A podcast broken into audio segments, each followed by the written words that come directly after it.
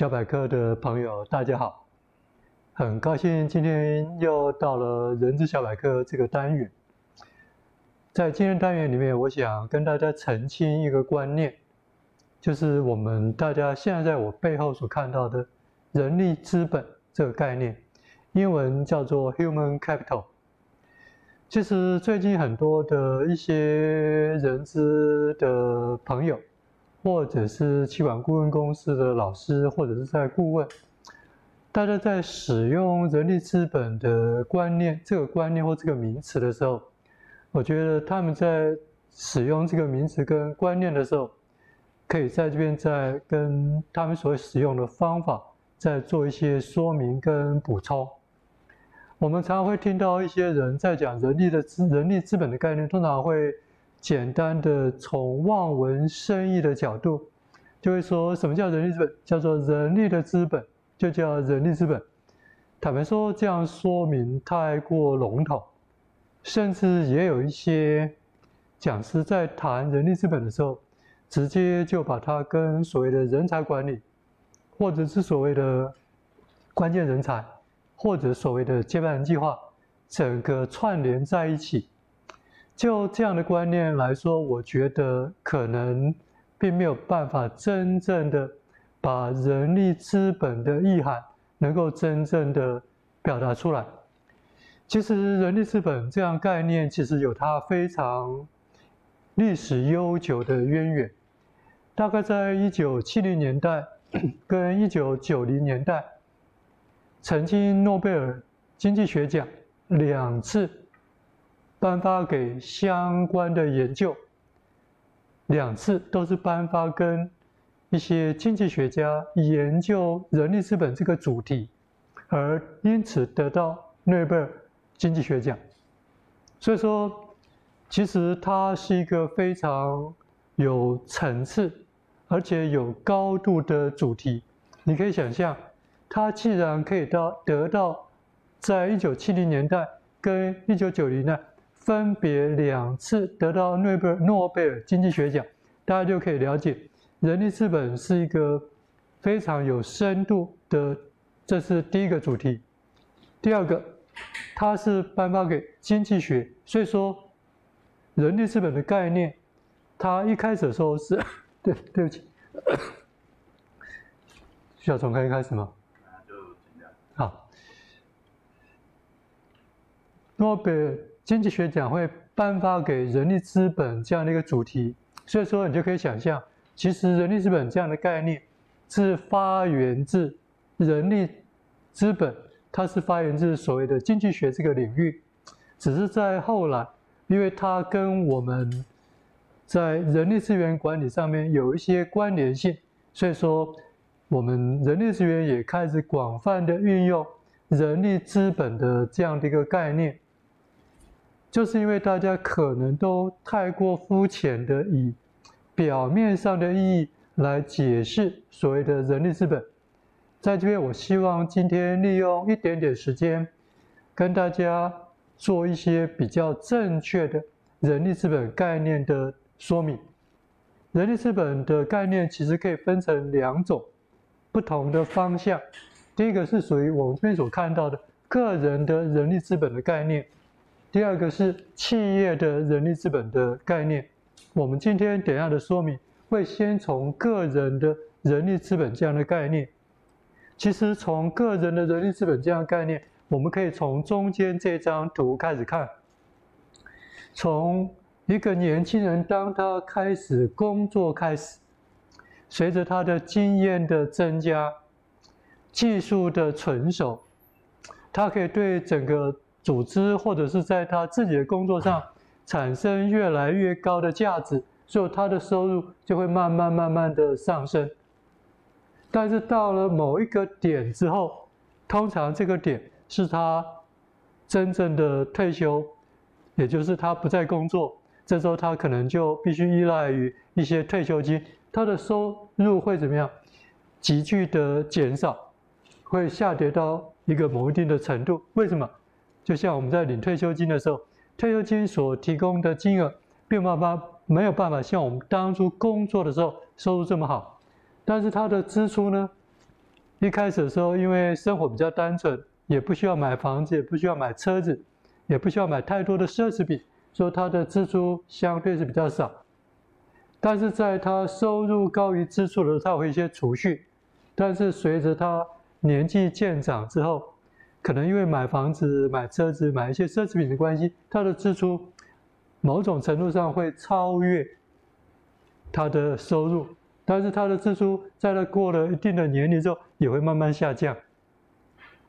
其实所要这张图所要呈现的一个概念，就是人的收入会不断的往上提升，但是每一个人的收入是不是完全一样呢？在经济学的领域，就会去做了一个非常重要、相关于人力资本这个重要的概念，所要谈的一个概念。其实大家可以看到，我这边有画了将近四条线，这四条线代表的是一个学历对于一个人在他工作之后收入所产生的影响。通常我下面看到这这张这条线，是代表他的学历相对是比较低，但是他会在比较早年龄，下面这个数字是代表年龄，他会在比较早的时候到达一个高峰。为什么？随着他的年龄渐长，他的体力慢慢慢慢衰退，所以他能够做的体力型的工作就越来越少，所以他的收入开始慢慢下降，就跟这张图一样。在他退退休之后，他的收入会慢慢的下降，但是在人力资本的概念会发现一件事情，其实每个人在他到达收入的高峰，以及当他的收入开始下降的那个时间点上面，跟随着他的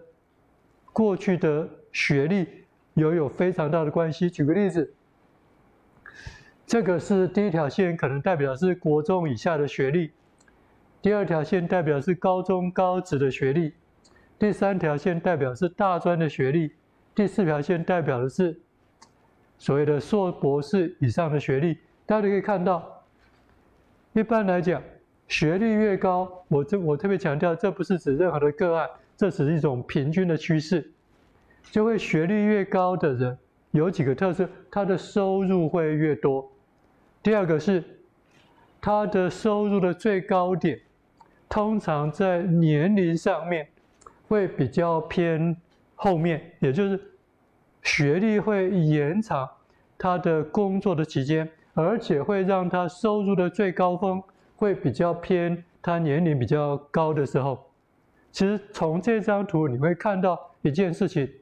就是学历第一个对一个人的收入会有影响。平均而言，学历越高，收入越高。第二个是，学历越高的人，通常在在他的收入的最高点，收入的最高点，通常会比较在他年龄比较偏大的时候，每个人的收入都会随着他的退休而下降，这是一个趋势，这个是不可否认。平均而言，这个所代表的几个最重要意义，也就是。一般来讲，学历越低的人所从事的工作，通常跟体力比较有关系。随着学历越高，他从事的工作，通常跟脑力、跟智慧型的工作会有关系。但属于这种智慧型的工作，会跟他的年龄、经验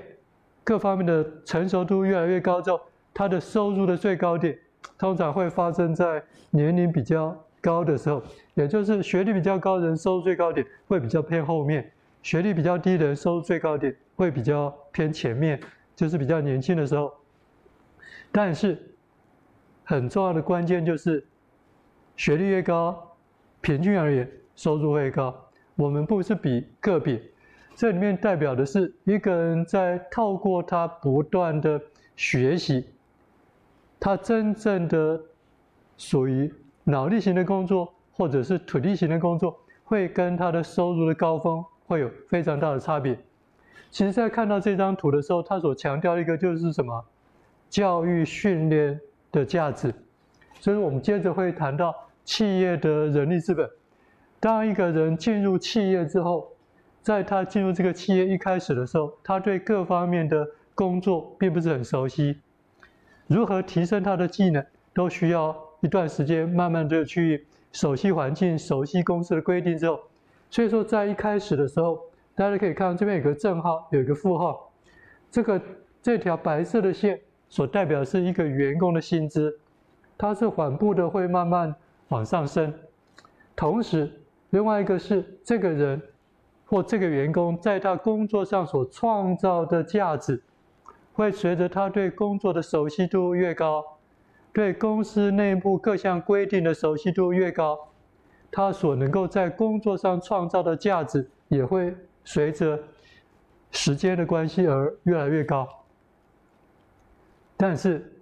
他在工作上所创造的价值，会跟公司对他在教育训练的投资会有很大的关系。一个企业随着对员工教育训练的投资，可以去让员工去做出对公司更有价值的贡献。所以说，他原本的随着他的经验的成熟度，他对他工作上创创造的价值，当然慢慢的累积会不断的上升。但是如果说我们希望他对实际上的工作上面对公司创造的价值可以有一个更高幅度的上升的时候，公司就必须借由教育训练去提升他的工作的价值。所以，我们今天所谈到的人力资本，从企业的角度来看，很重要的就是希望透过教育训练去提高。提升员工在工作上所创造的价值，而且是借由公司对他的教育学院投资越多，他这条创造的价值上升的曲线就会爬升的越来越快。公司希是希望透过教育训练来帮助员工创造对公司更高的价值。所以说，通常人力资本所建立的概念上面。其实说穿了就是一个概念，不管是从个人而言，或对企业而言，教育训练都可以提升一个人，不管是他在工作上的价值，或者是他在一生他一生中所能赚取的薪资的薪资的价值，教育训练对一个人是创造的价值或创造的收入是有最直接的贡献，这就是日。我们今天所谈的人力资本非常重要的一个核心概念，所以说人力资本其实它谈的核心是一个教育训练的概念，也就是教育训练一方面对个人来讲，可以促进他个人创造的收入的提升，对企业而言是代表他在工作上创造对企业的价值的提升，两个都是提升。希望今天对人力资本的概念的说明，可以帮助大家对人力资本有更清楚而正确的了解。谢谢大家。